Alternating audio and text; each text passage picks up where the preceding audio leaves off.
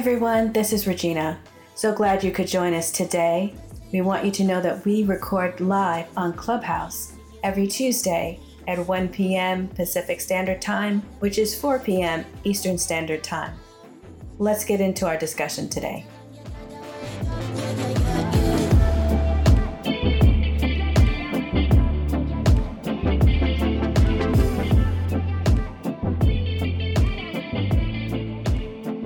Joel, thank you so much for this opportunity again. We pray that you will uh, give us wisdom and knowledge as we speak about these topics, and that the things we say say will be from you, will be your truth. And we pray that the people listening will gain uh, great knowledge, and not only that, but be able to use it in witnessing and in glorifying your name in our community and in our nation and in our world. In Jesus' name, I pray. Amen. Amen. Today's topic is we're in chapter two who let the dogs out. I like the quote that you start out with in your second chapter. It's from Denzel Washington. It says, With so many things coming back in style, I can't wait until morals, respect, and intelligence become a trend again. And that's a quote from Denzel Washington. So uh, I'm going to read a couple portions from Kevin's book, and then we're going to get into discussion. Back in the day, Who Let the Dogs Out was a very popular song. Even to this day, the song plays in various venues. And for me, this has a personal and cultural poignant meaning. On the personal side of Who Let the Dogs Out reminds me of a time when I owned an Akita dog. Her name was Sparkle. She was an incredible specimen and a stunningly beautiful beast, in quotation marks. The reason why I call her a beast is while she was a wonderful and loving to any human she met, she was a literal killer for all other dogs she came into contact with. She had to be leased or she would harm any other dogs in the vicinity. One day she was unleashed, jumped over my backyard fence, and went hunting for other dogs. Unfortunately, she found a neighbor's dog running free and she pounced killing the dog instantly. When an awesome force is unleashed, it can have terrible and profound consequences. The resulting carnage can sometimes be incalculable. I have no doubt that every one of my neighbors who saw and heard the brief encounter my dog had with the other dog still lives with the unforgettable horror about the encounter that day, including myself. Who Let the Dogs Out still rings in my ears, but not for its catchy tune and hip melody. It rings because it brings back memories of my dog Sparkle, my beautiful beast, wreaking havoc when she was unleashed. Racism and white supremacy are awesome, sinister forces that have long been unleashed. They are not figments of imagination, they have proven to possess extraordinary powers that kill, kill, steal, and destroy. Millions of people have been killed, Trillions of dollars have been stolen from economies, and entire civilizations have been squandered and destroyed due to unleashing of racism and white supremacy. How did we arrive at a historical point whereby ancient evils like racism and supremacy can be brought forth and unleashed? Is there such a thing as unleashing evil that pre existed? Certainly. When new distinctions are brought forth, previously unknown or unthinkable possibilities can be instantly created. This can generate context and possibilities for action that accelerate and instantiate social cultural changes. In essence, words matter. I do think it's important to read this next section about words matter, and then we're going to get into this discussion about the power of words. So, new possibilities of thought and actions are created via linguistic distinctions, created words. Remember, God framed our world by just speaking it into existence. Similarly, we can frame new concepts, ideas, actions, and perspectives through our words. This is not trivial. Human beings use linguistic distinctions to create, change, and differentiate the world with new possibilities for actions. This awesome human capacity has led to tremendous innovations and positive change. But there have also been distinctions that were created and, when unleashed, brought forth a world bearing significant negative changes. Metaphorically, reflecting on the situation with my dog, when something is leashed, it is tethered, held back, and restrained, and from that point can be controlled.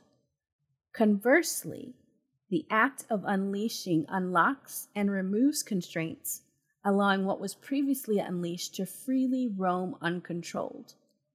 This applies to all domains. It is true for our physical world, i.e., my dog being unleashed, our thoughts, unleashing the mind to embrace unlimited free thinking and new possibilities, and language. Language empowers people to make due distinctions that then provide a world of new possibilities and actions. So let's start there. Uh, we'll go to Kevin, Lonnie, and Neil. Your thoughts on what it means to unleash the power of words. Yeah, so um, so this is a, a basic uh, human capacity. And so when we create new words, like even wokeism is a created word just over the past several years. When we create new words, then we have to be responsible for the uh, potential consequences of those words as well, or the uh, phraseology or the philosophy. So all of the all of these created uh, distinctions will fall into either words directly, philosophies, or you know new paradigms. They're all created in the same way. And essentially, what happens is you have people who have uh, some level of notoriety, and when those people who are who are respected and known bring forth a new word, a new distinction, a new you know type of philosophy, the others tend who who respect that person will tend to then repeat the word, phraseology, philosophy, whatever, and then you begin to get a groundswell of a new uh, distinction, a new created order, a new way to maneuver and to act and to be. And this is exactly what happened with the inculcation, the instantiation, if you will, of white supremacy and racism in America. Now, the reason why I say that, no doubt we had supremacy from the fall of man in the Garden of Eden. It, we, it's, it's, a, it's a malady of the heart. It happens where people just don't like people because they're from a different tribe, they're from a different ethnicity. Tribalism certainly has been with us from the beginning of time. And then when you look at slavery, slavery was was in full swing when this particular uh, person created a distinction of white supremacy and racism. So, but but we have to understand that slavery was an economic, opportunistic thing. It wasn't um, scientifically justified in any way. It, it, and the people that were practicing supremacy over others via slavery were doing it based on cultural, economic, uh, you know, type type of things, types of traditions.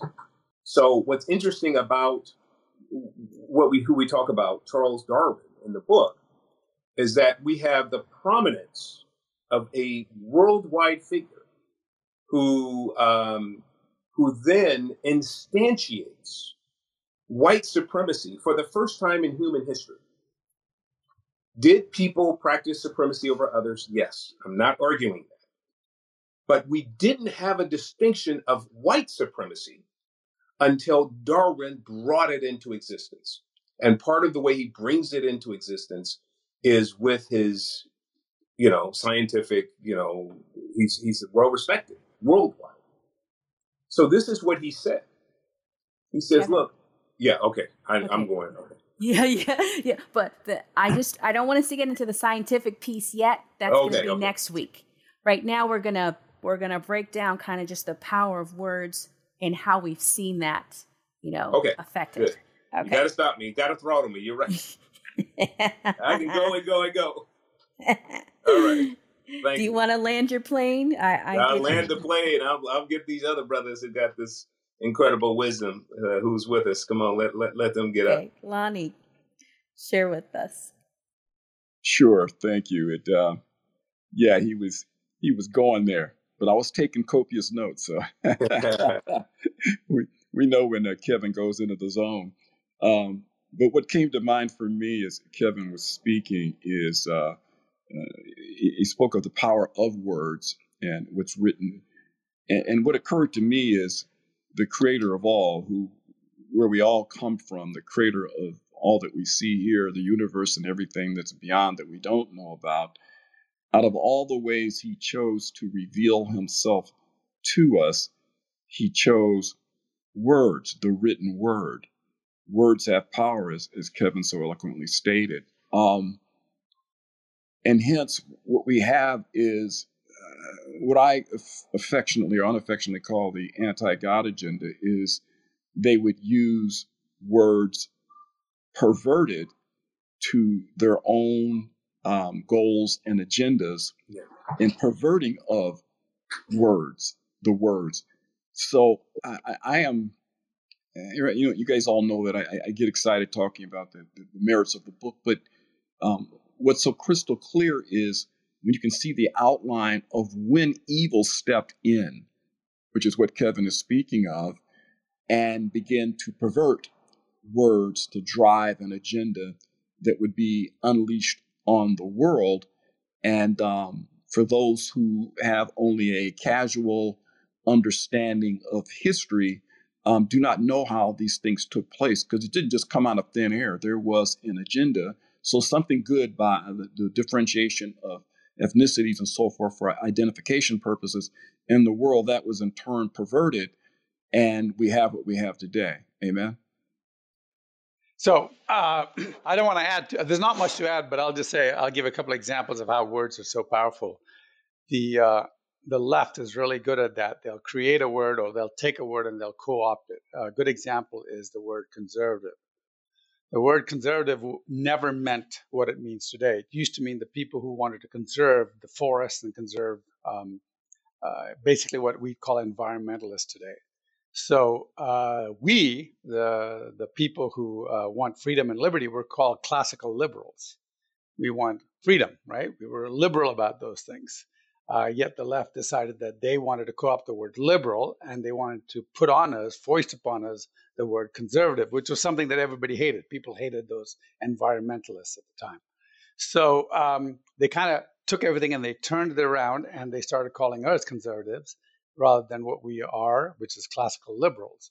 And they took the word liberal because, hey, of course they're liberal. But in reality, is they're not really liberal and we're not really conservative. We are the ones who want freedom. So that's one example. The second example is red states and blue states.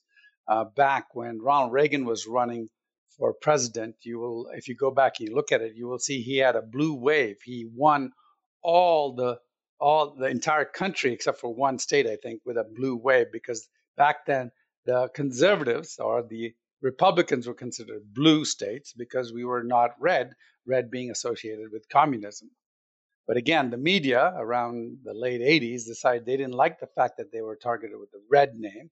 And so they changed it so that they became the blue and we became the red. So you can see how these things happen and how they happen. But it's all, again, the media trying to take the words. And then also another one would be when they try to make fun of people, you know, extremists right wing extremists. They create these words, right? Conspiracy theories, another one. You know, uh, the CIA came up with that word. Anytime somebody got uh, too close to the truth, they would just say, oh, they're just a conspiracy theorist, right?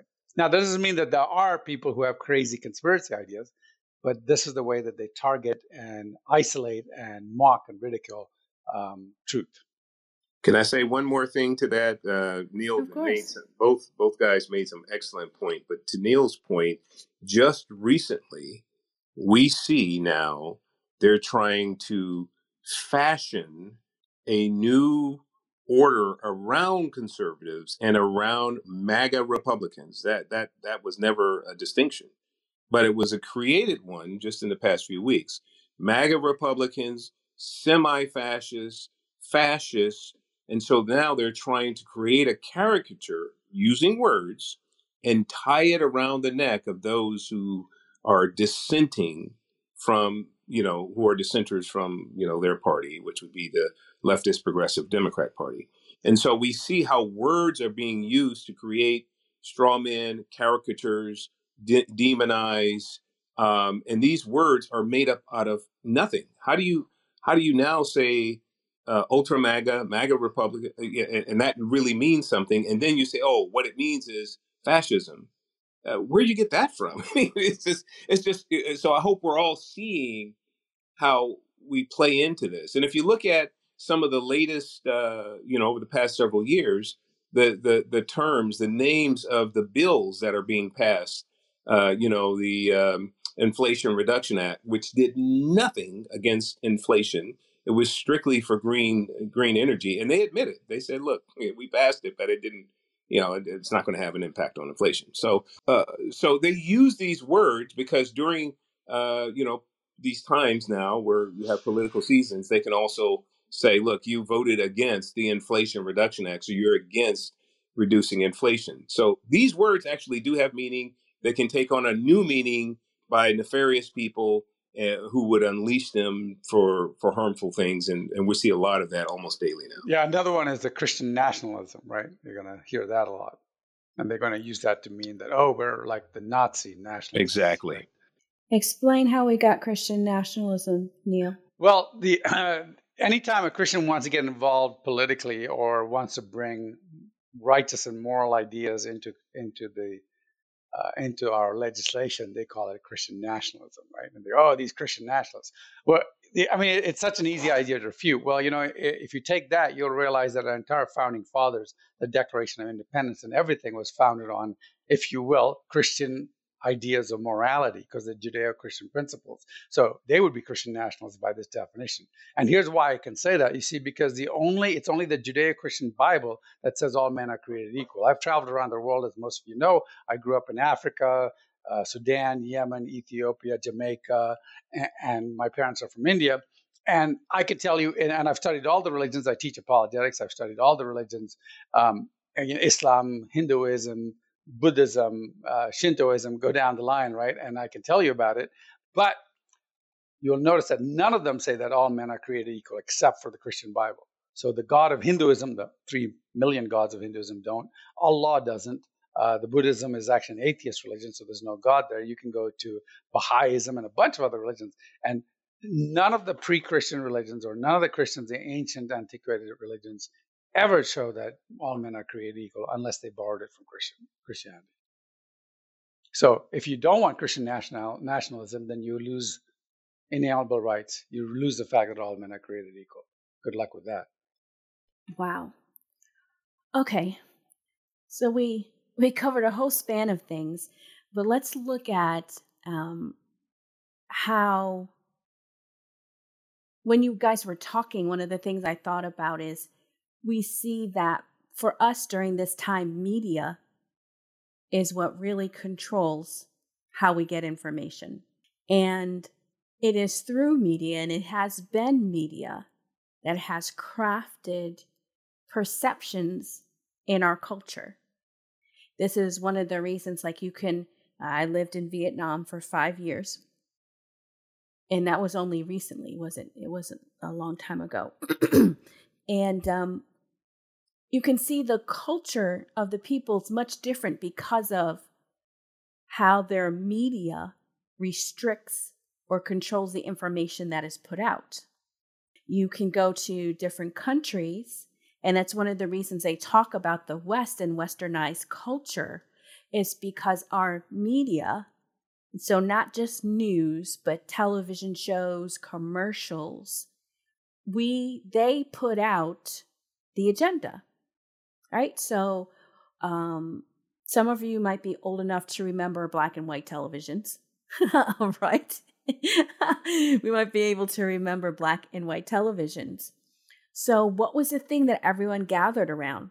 I even remember people talking about how they used to gather around the radio, right? And the dramatization shows on radio were the thing that people gathered together to listen to the news, to listen to different uh, broadcasts and stories that came on because media let everyone know what was acceptable, what was going on. And there was a time when we believed everything that media said. Now, there are always those who didn't, and thank God for those because, you know, we we sometimes we call them tinfoil hats and things like that, but not so the case because we realize that everything that media tells us now is not true. But there was a time when media set the stage for what was acceptable. You know, when the dishwasher came out and when the cars, you know, cars started to become popular, you would see them on television, right? Leave It to Beaver, Andy, the Griffith Show, right? All those shows that kind of crafted what it was like to live in a home. Most of us are people of color here on the stage, maybe listening in replays. It might be different, but remember the Cosby Show. That set this kind of wow, that black families could look like this. And so media has always, and we say that a picture is worth a thousand words. So not only has just the word itself, but images are now crafting and have always crafted the way we view things. Pictures of Jesus, of always white, blue eyes, right? And that just, it can't be possible where he grew up. But that kind of crafted and that gave power that gave power by perception. And so we can see how media, how words have changed and crafted our environment, sometimes positive, sometimes negative. And negative pictures and images can can do some powerful work. Example, when the news media decided to air the right the way that blacks were being treated in protests remember when the fire hoses were turned on and dogs were set on it changed a nation when they could actually see what human beings were being faced with because of the color of their skin. And that changed civil rights. And not that civil rights protests weren't happening they were but it was just not getting out there in the way that uh, it wasn't spreading as much as when it started to become on television. And so words are very, very powerful in the way that they craft our ideas of a culture and society. And societies that have their media restricted have um, different beliefs about culture about what is right and what is wrong. And so, what I want to do is um, open up the floor for Shirley, Yolanda, and Glenda. I'm going to invite you up to speak. If you have some questions or thoughts on the power of words in what we're discussing today. So, if you want to come up and speak, great. Uh, Kevin, Lonnie, or Neil, you have anything else you want us to keep going on how we've seen the power of words affect our environment?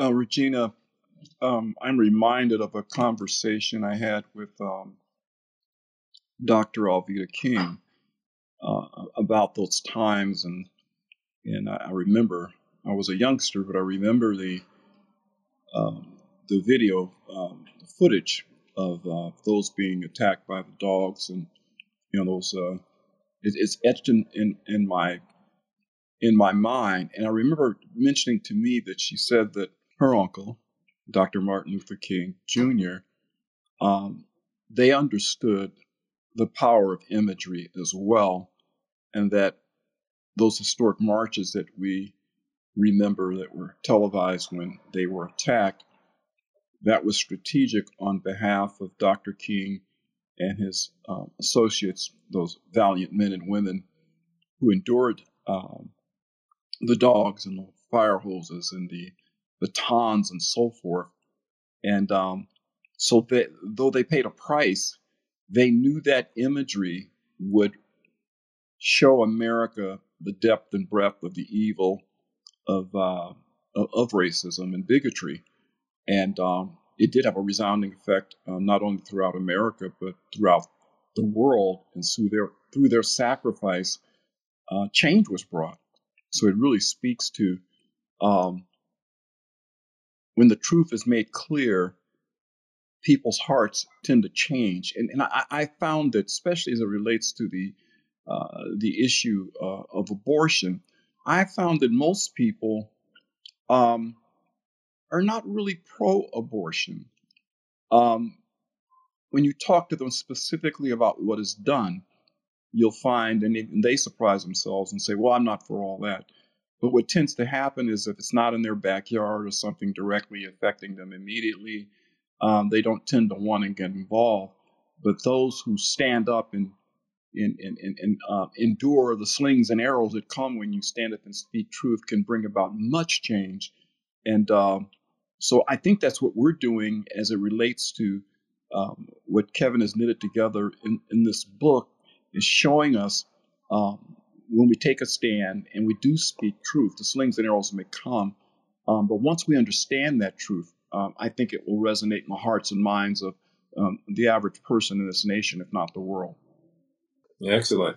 I have something to add to that. I think your your uh, observation about and, and you bringing in the abortion issue is really critical and current. It's a current issue. Okay, so we had Lila Rose on Dr. Phil, um, what a week or two ago, about ten days ago, maybe, and and and uh, she confirmed that based on ultrasounds that all scientists have access to now, they didn't have it when Roe Who's Lila was. Rose? Uh, Just in case. oh, okay. So Lila Rose is a pro-life uh, activist, uh, and she's the she started Live Action. Um, she is well known for standing up for life. Um, and so Dr. Phil invited her on the show because of the uh, overturning of the Roe v. Wade, the Dobbs decision, and uh, she was she was confirming with him what scientists know now know because of you know the machinery that we now have. They didn't have when when when Roe was voted on, uh, you know, the abortion uh, issue.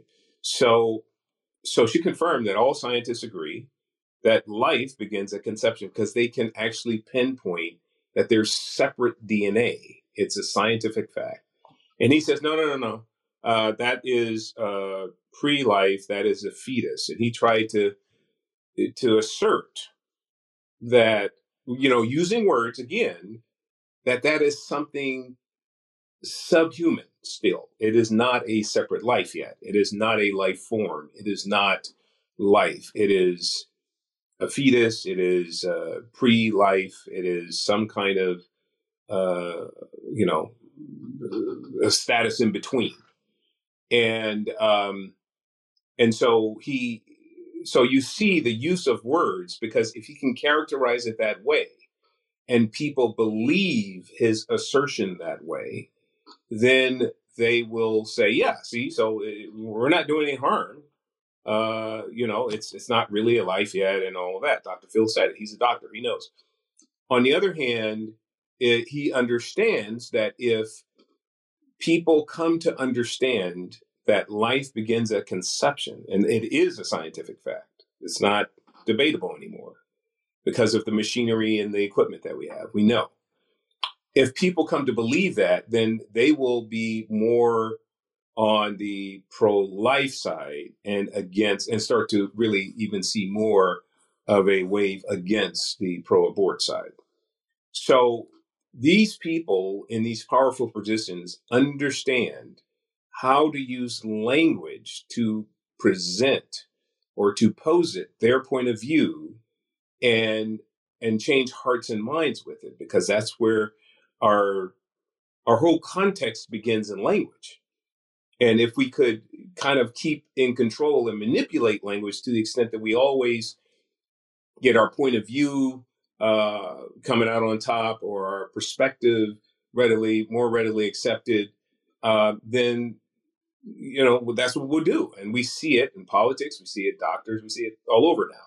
But i think that's a, a wonderful observation of what's happened recently with trying to use and manipulate words so they don't really carry the power of what they of what's real or what it really is intended to do.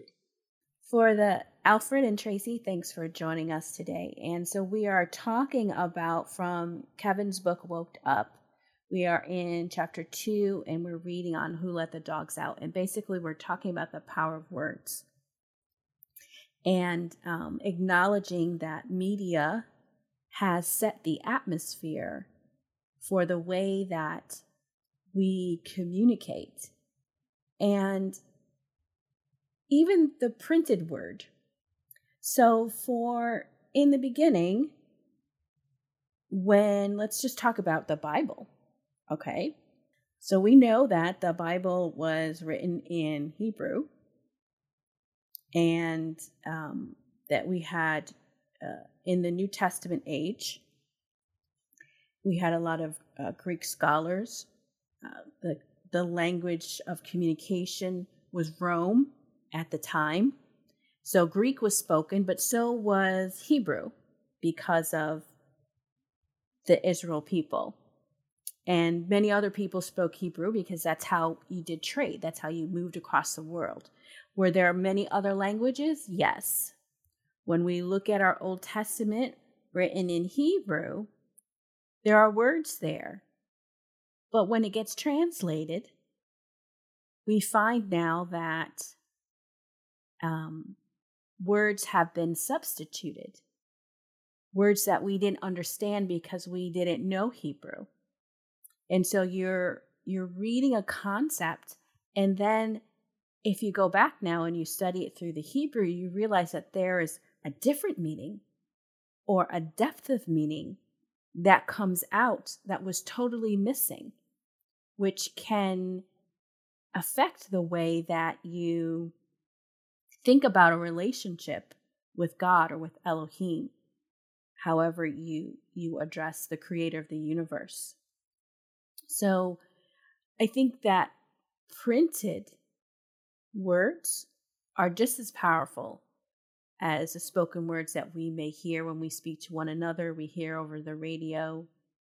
And then television brings its own level of wordplay through pictures, videos, and images that set this foundation for how we perceive what is going on and what is acceptable. And and to the extent that with movies or even with real life, we may see a video capture of a certain event and have a perspective about, we feel like that's all that there is to the story. And then when the whole story comes out, we're like, oh, now you could understand how that part played out and I, am not just speaking about um, you know, uh, don't just go to to police brutality. It's I'm not just speaking about that.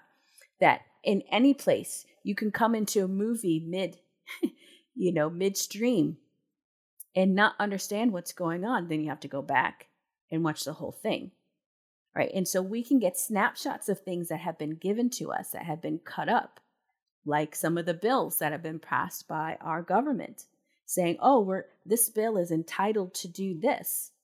But then you they never tell you about the 357 other pieces of legislation that they tagged onto that. All you hear is the main thing, like one issue that they want you to focus on, and whoever supported or opposed that, never realizing that there are 357 other laws that may have been the reason why people were supporting or opposing the bill.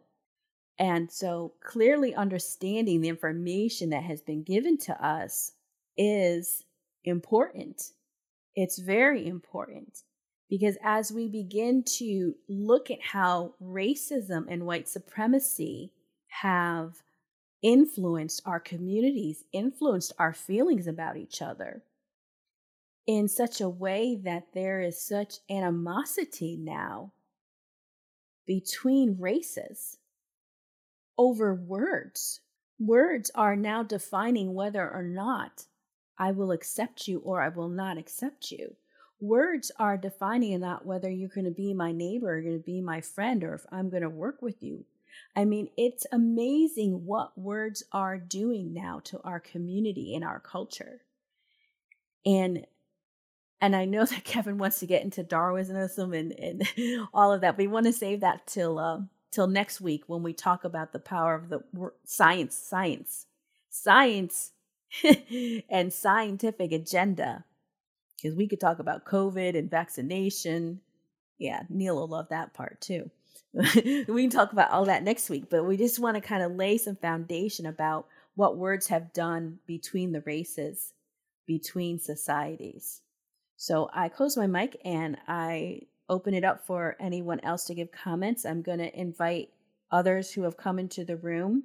If you have a thought that you'd like to share about race and the power of words, um, please feel free. Yeah. So when you um, here's here's the interesting thing about words. Um, so all of those with dissenting point of views dissenting if you're not a leftist progressive ideological figure today you're automatically being castigated as a white supremacist even though your color just doesn't align with that so now they're creating a distinction of white supremacy some people are and they're overlaying it on to mean that anybody that that is conservative or is a dissenting voice from leftist progressivism and so, even to the extent that I have been called a white supremacist by a family member.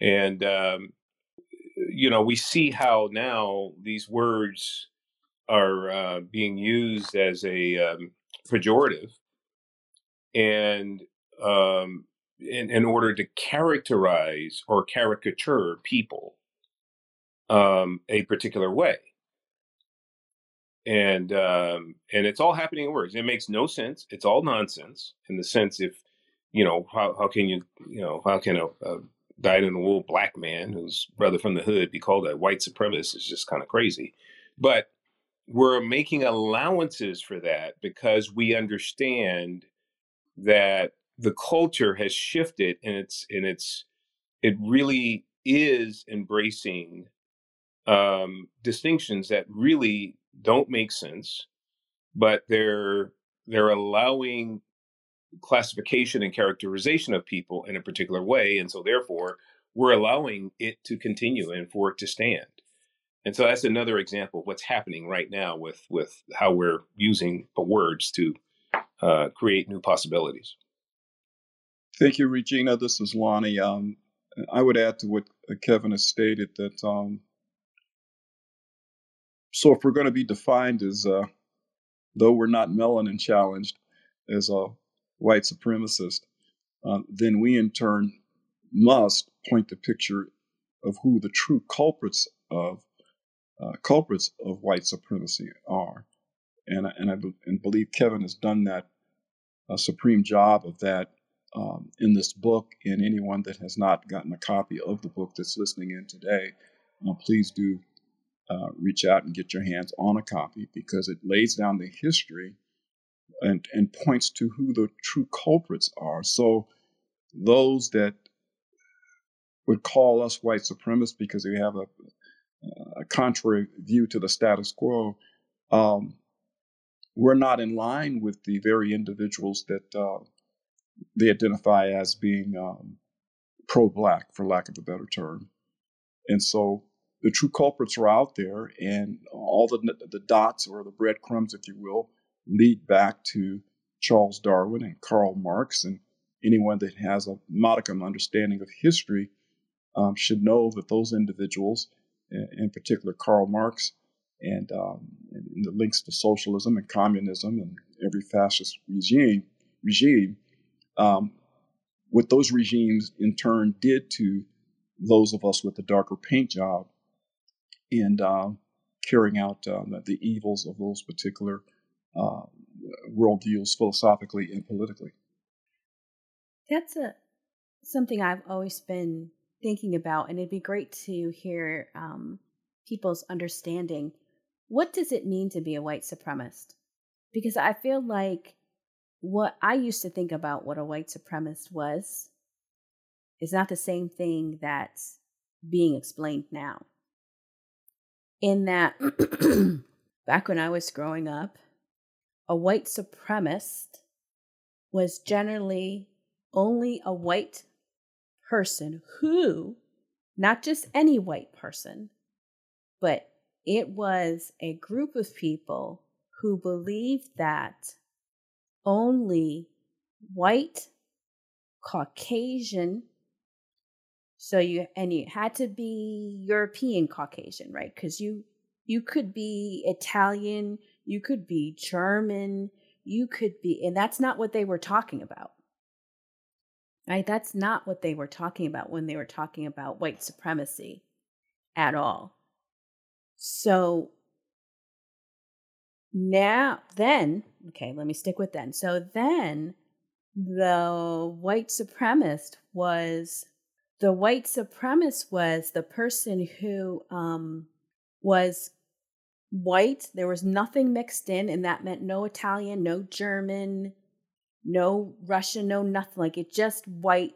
And basically, I think in America, someone correct me on history if I'm wrong, that this is now, we're not talking about Nazi and Hitler because that was really about an ethnicity cleansing as opposed to this white supremacy this was about skin color and pureness of blood but now white supremacy seems to be something different and so those people back then when they were white supremacists they just believed that you that anybody else did not own this country I remember them talking about, you know, all you black people should go back to Africa. And I'm sitting here saying, do you know that Native American Indians had this land before you? So how is it that somehow now this is your country and everybody else should leave? And I remember if you're you remember when um maybe it was the 90s when we really had to start addressing the Latino population. The Span- so signs were now in Spanish, and they were having, if you speak Spanish, press two, you know, Espanol. And, and so, and then I remember hearing people complain, like, oh, you know, this is America. If you come to America, you should speak English, you know? And there was this thing, you know, because we were making accommodations for another language and culture entering into our society. But now white supremacy is, is something different, something that seems so maniacal, like you're not really clear what it means to be a white supremacist anymore. Not that I'm trying to be one, you know, but I mean, well, go ahead, well, Neil. Well, ahead. you know, Regina, white supremacist is anyone who doesn't agree with the left, right? That's all it is. You, it doesn't matter what you agree on or disagree on. If you're if you're not for socialist, you're a white supremacist. If you're not uh, for critical race theory or Marxism, you're a white supremacist. Because it's as Kevin mentioned, it's just a name calling. We've created this name, and we're going to apply it to people. The uh, in the past, a white supremacist was someone who thought the whites were superior.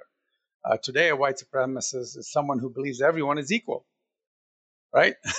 if you believe everybody's equal and nobody should have special preference, you're a white supremacist. And that's because the left have taken those words and created the meaning, the new meaning for it. Uh, you know, it's like the word phobic. If you were homophobic, normally it would mean you're afraid of homosexuals, right? But now homophobic just means that you disagree with homosexuality. Uh, it's just a new created word. And the left is very good at creating these words and um, and adapting them to their purposes. And then the problem is that because they have the media, they've had the media till now, they can now force it upon us. And of course, now you see uh, even dictionaries are changing the meaning of words. Uh, look at the word for woman. You know, it used to mean you were biologically a woman. Uh, now it doesn't mean anything. In fact, even the Supreme Court justice has no idea what a woman is. But it used to mean something. It used to have a definition.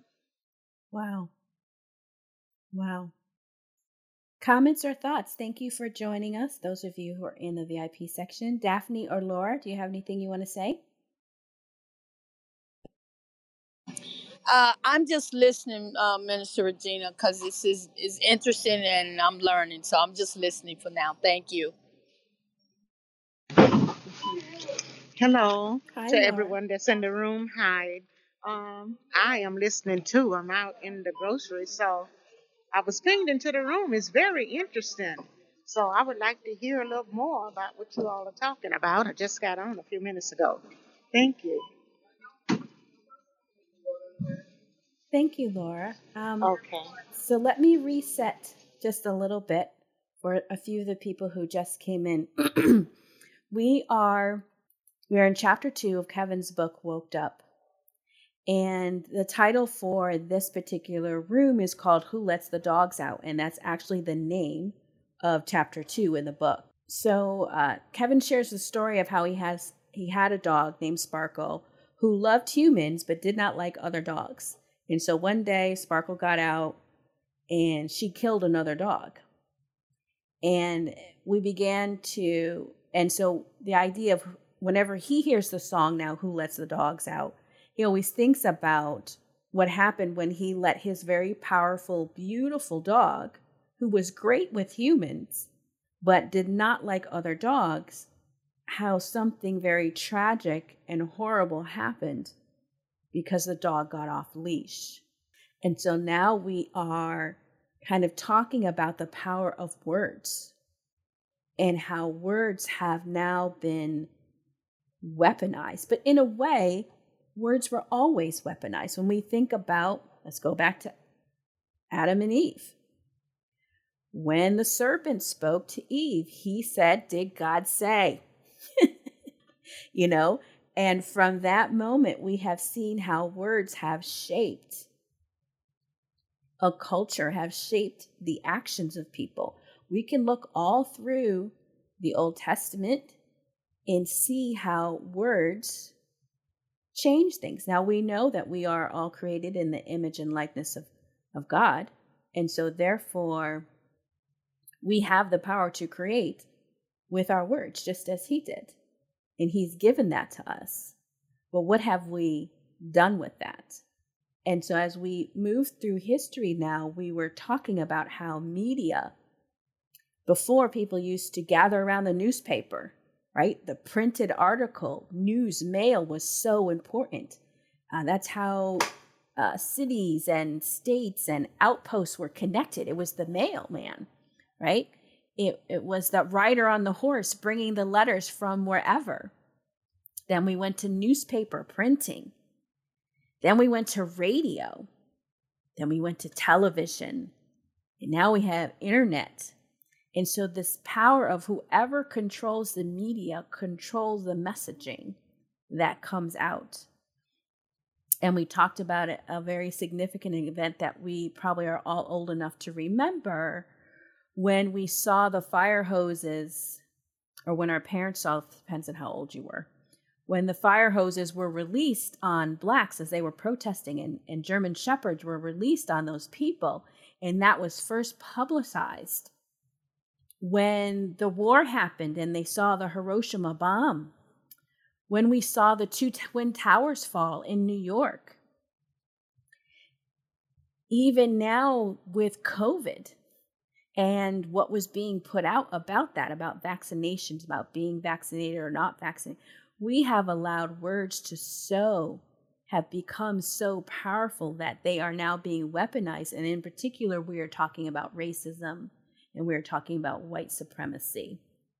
And so we've been sharing our thoughts about how um, that has been transforming in our lives. And next week, we're going to get into how the scientific world, because that's where Darwin dominated, where that actually um, began to change the way that race was viewed in humanity once science began to make its own statements. And an example of that is now we're having now just only now is science agreeing that life begins at conception.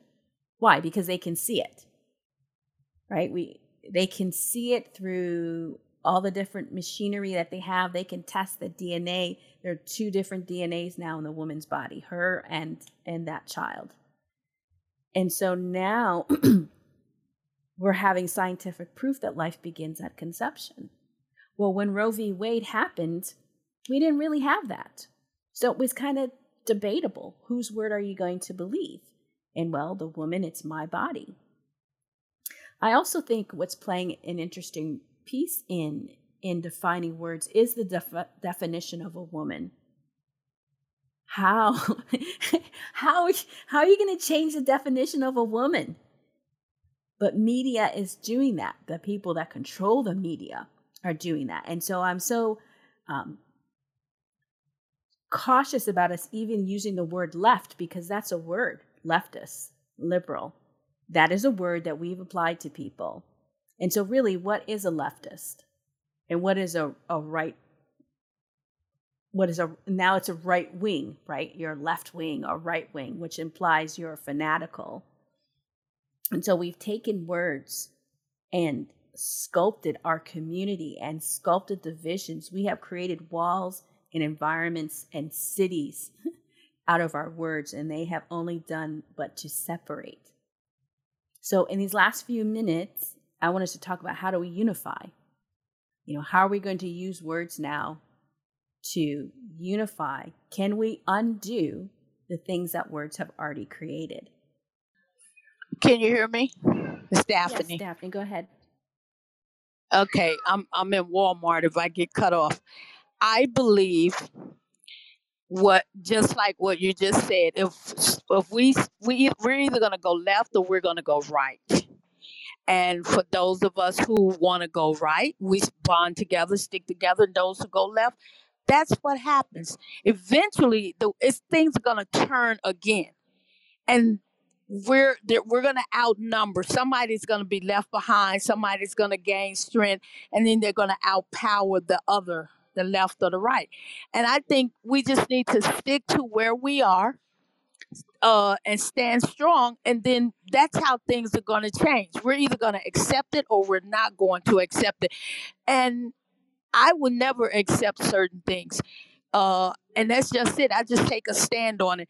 And so what I'm getting out of this is just like you said, you if you you support something, you're going to go to the left side. If you don't support it, you're going to the right side. But what we have to be mindful of is that we're it's just like when you're voting you're just drawing attention and drawing certain people to your side but once those people cross over to your side do you totally support those people no i mean you just like you just said um Yes, it used to be white supremacy was totally European, totally white, and that's it.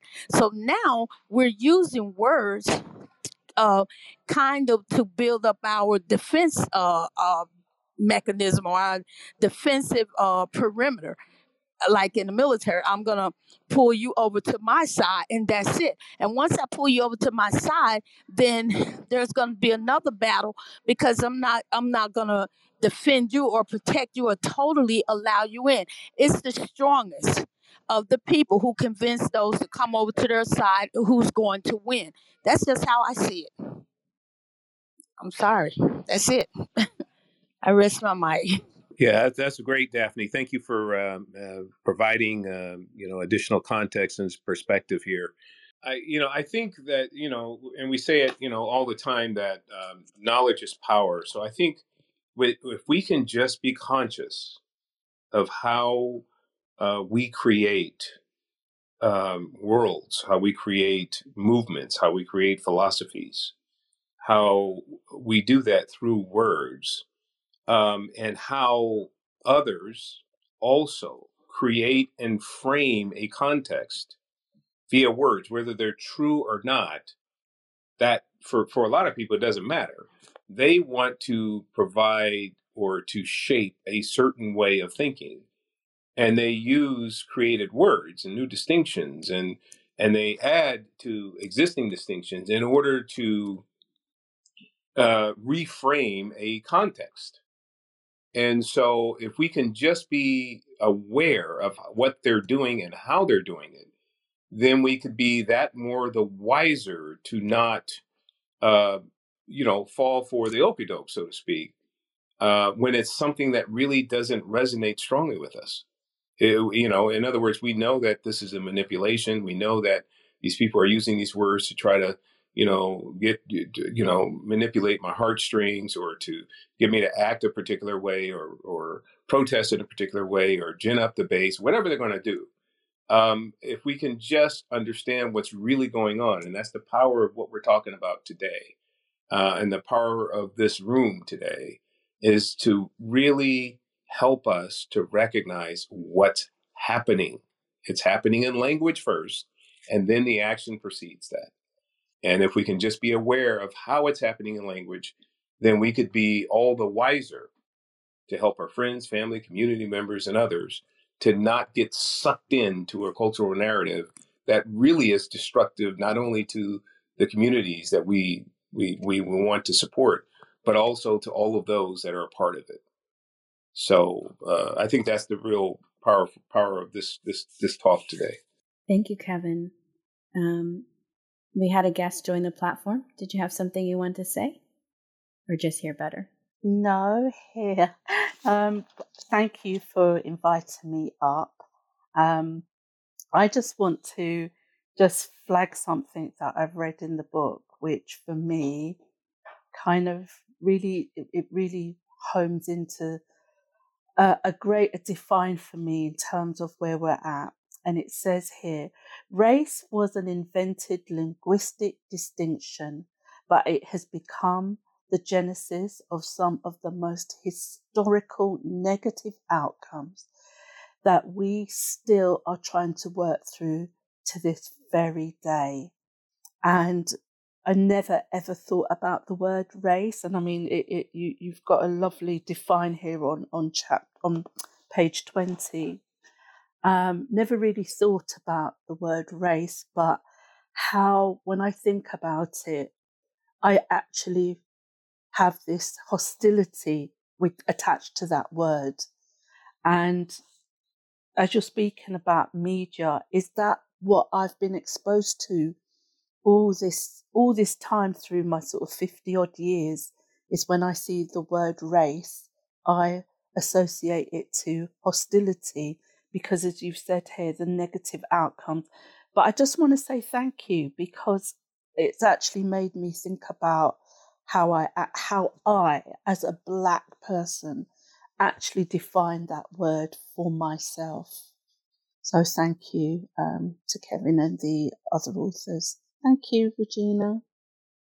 Minister Jackie, if I could put you on the spot, what's the difference you find in the UK and America?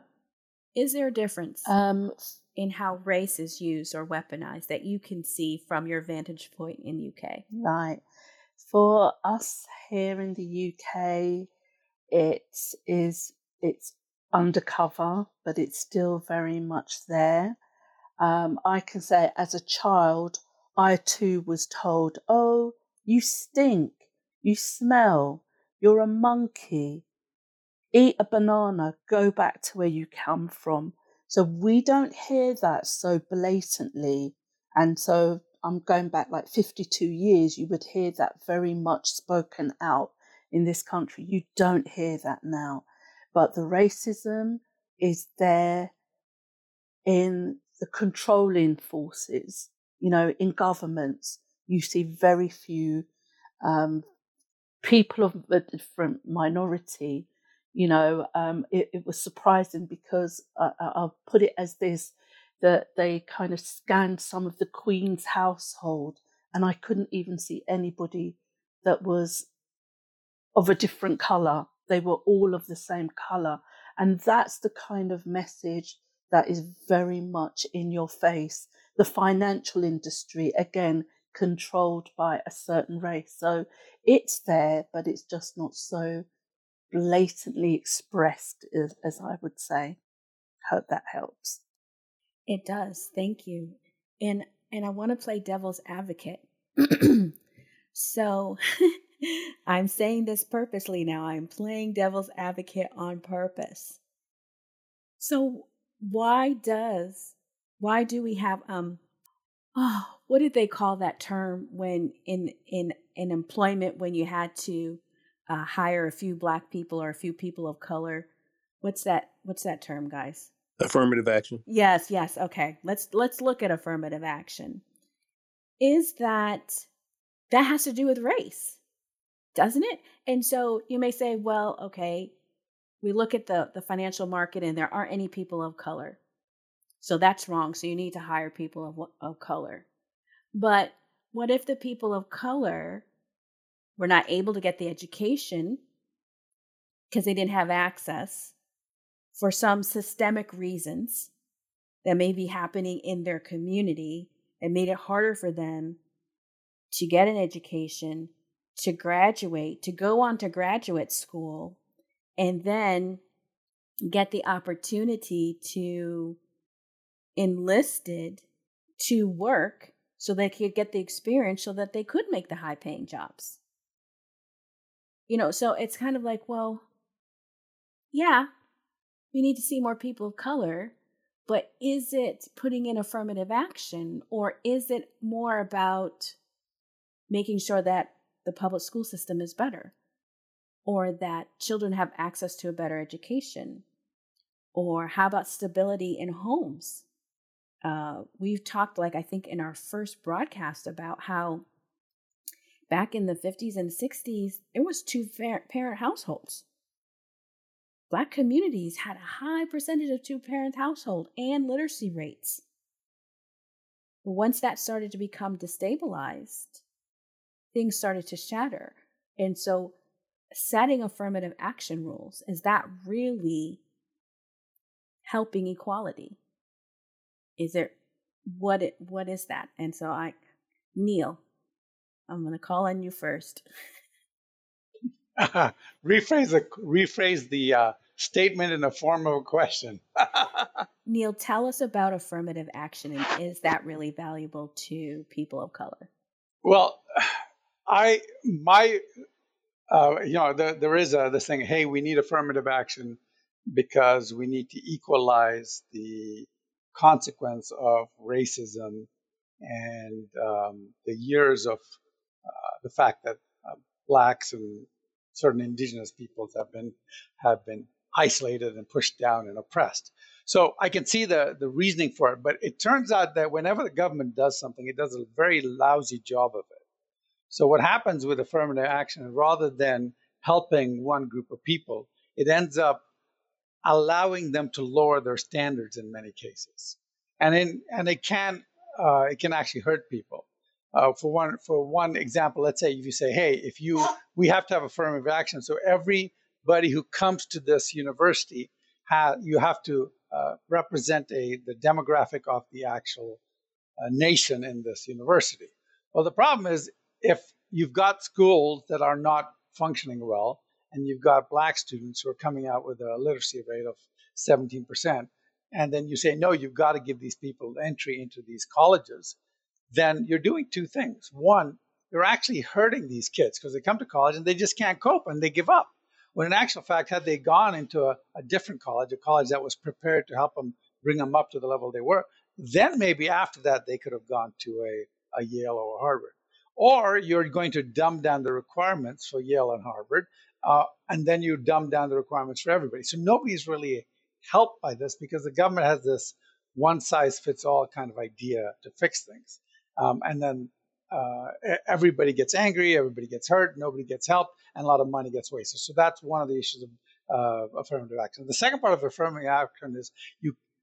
It is immoral to apply affirmative action to private corporations.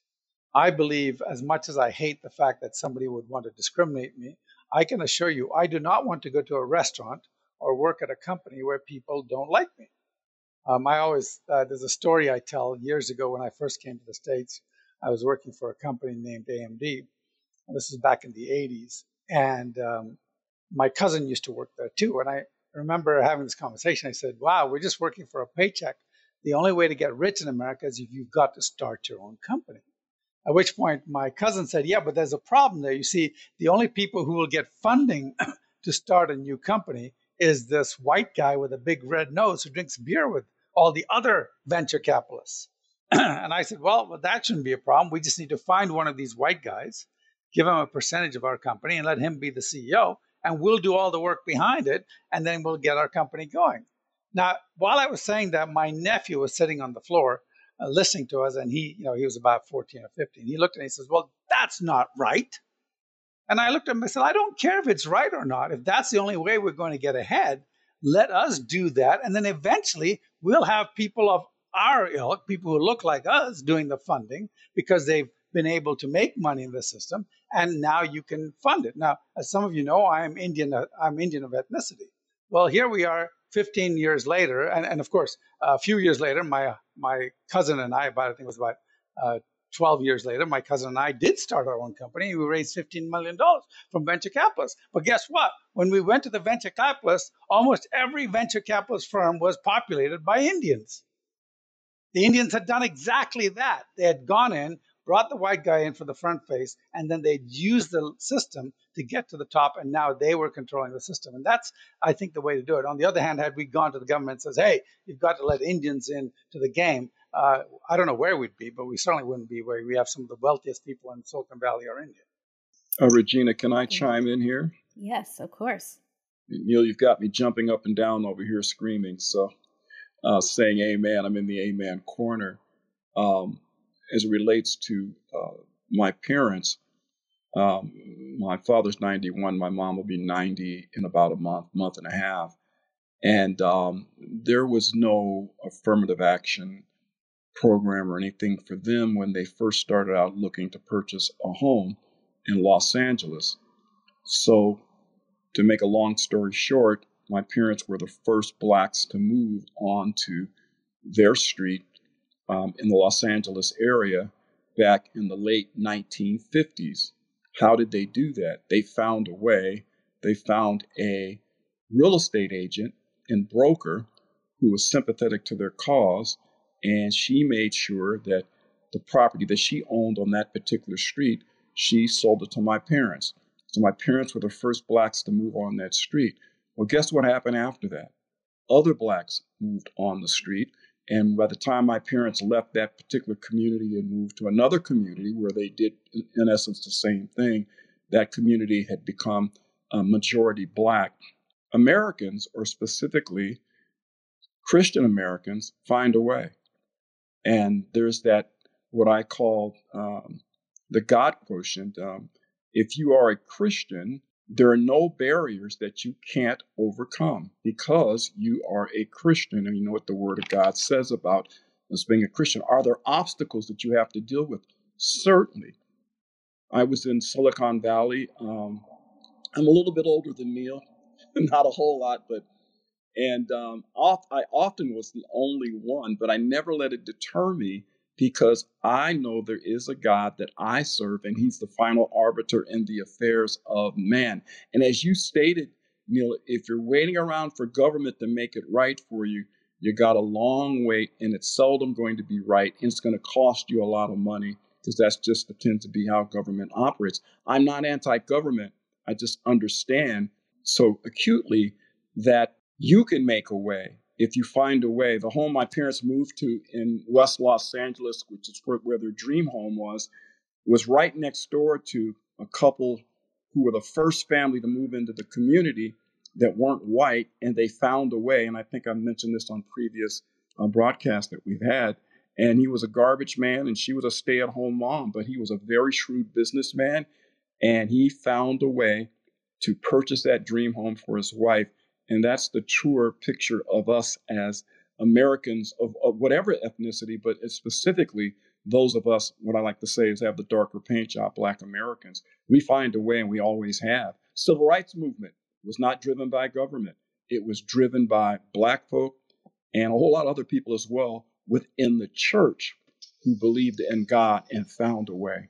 Yeah, let me jump in right there. The uh, the Woolworths, remember the Woolworths counter strike there was no law. Woolworths capitulated because they realized that 10% of all their profits came from black people. and They couldn't afford, their stocks could not afford a 10% drop in Amen. income.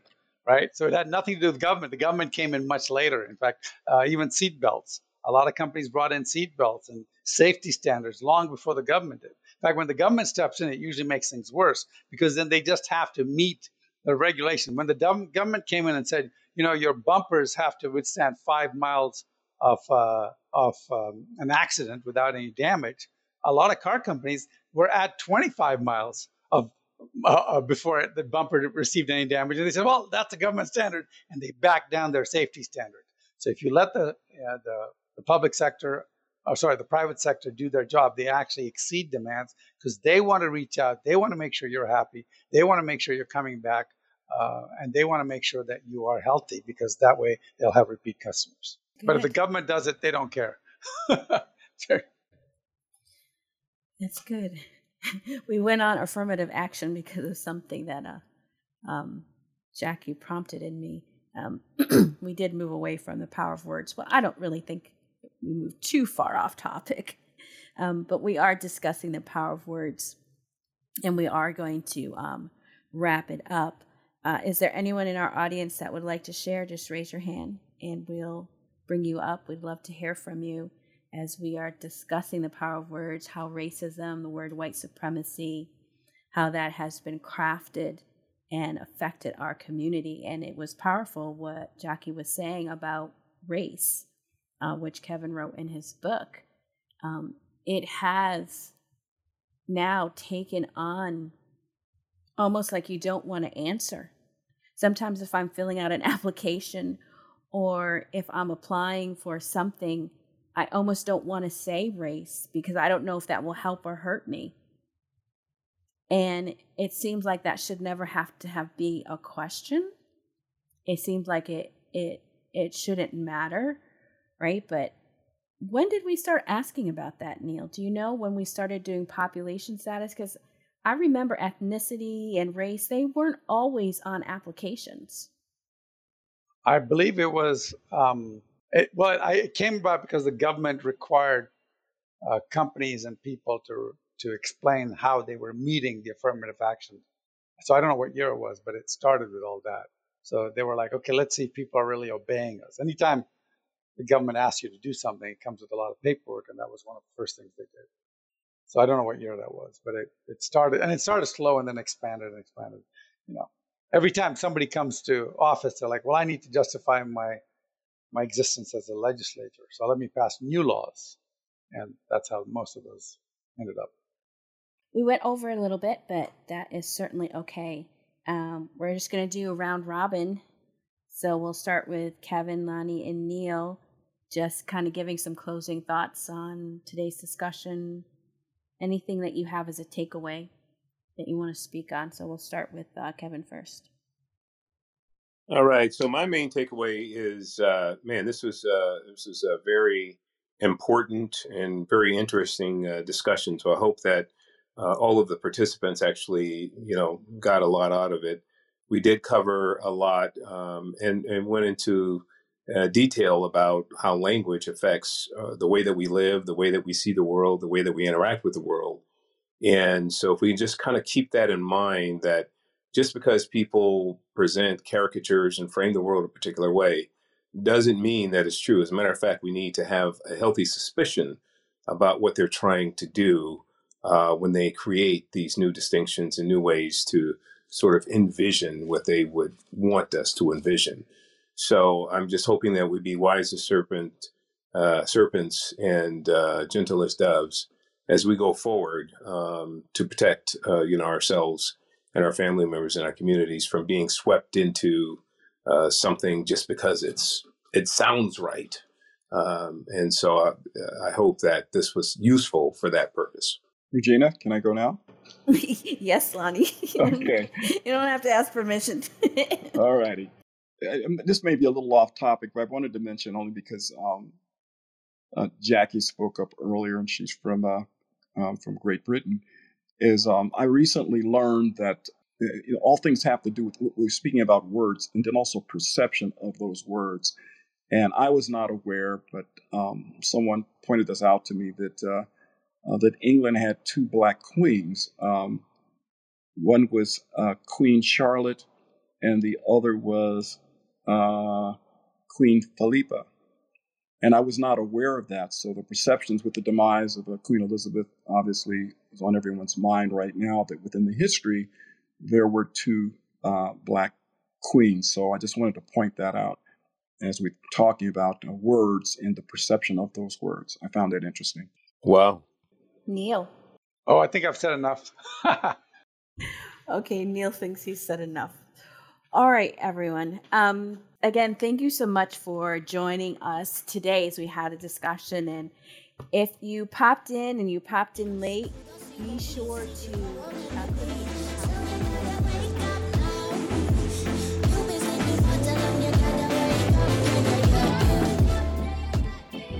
This is the end of our discussion today. Thank you so much for joining us. We would love to hear your voice, so please consider joining us live on Clubhouse every Tuesday at 1 p.m. Pacific Standard Time, which is 4 p.m. Eastern Standard Time. Until next week, have a great day.